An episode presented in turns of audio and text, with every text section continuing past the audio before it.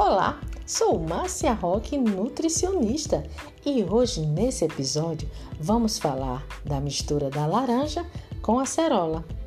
Essa união esbanja a vitamina C.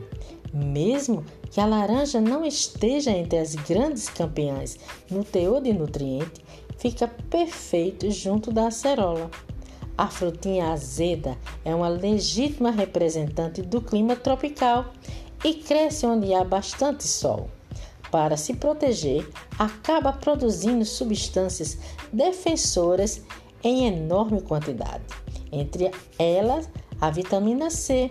Sorte é nossa!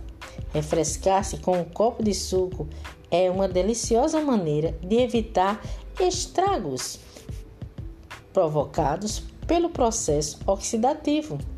Outro aspecto positivo a vitamina C, ou ácido ascórbico, como preferem os especialistas, tem um papel fundamental na estrutura celular e participa da produção de anticorpos, assim reduz a sensibilidade à infecção.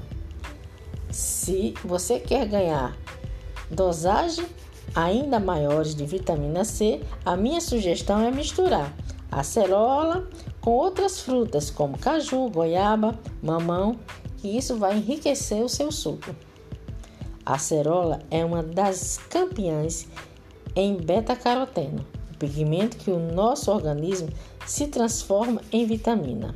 Faz o sistema imunológico funcionar a todo vapor e ainda zela pela saúde da pele.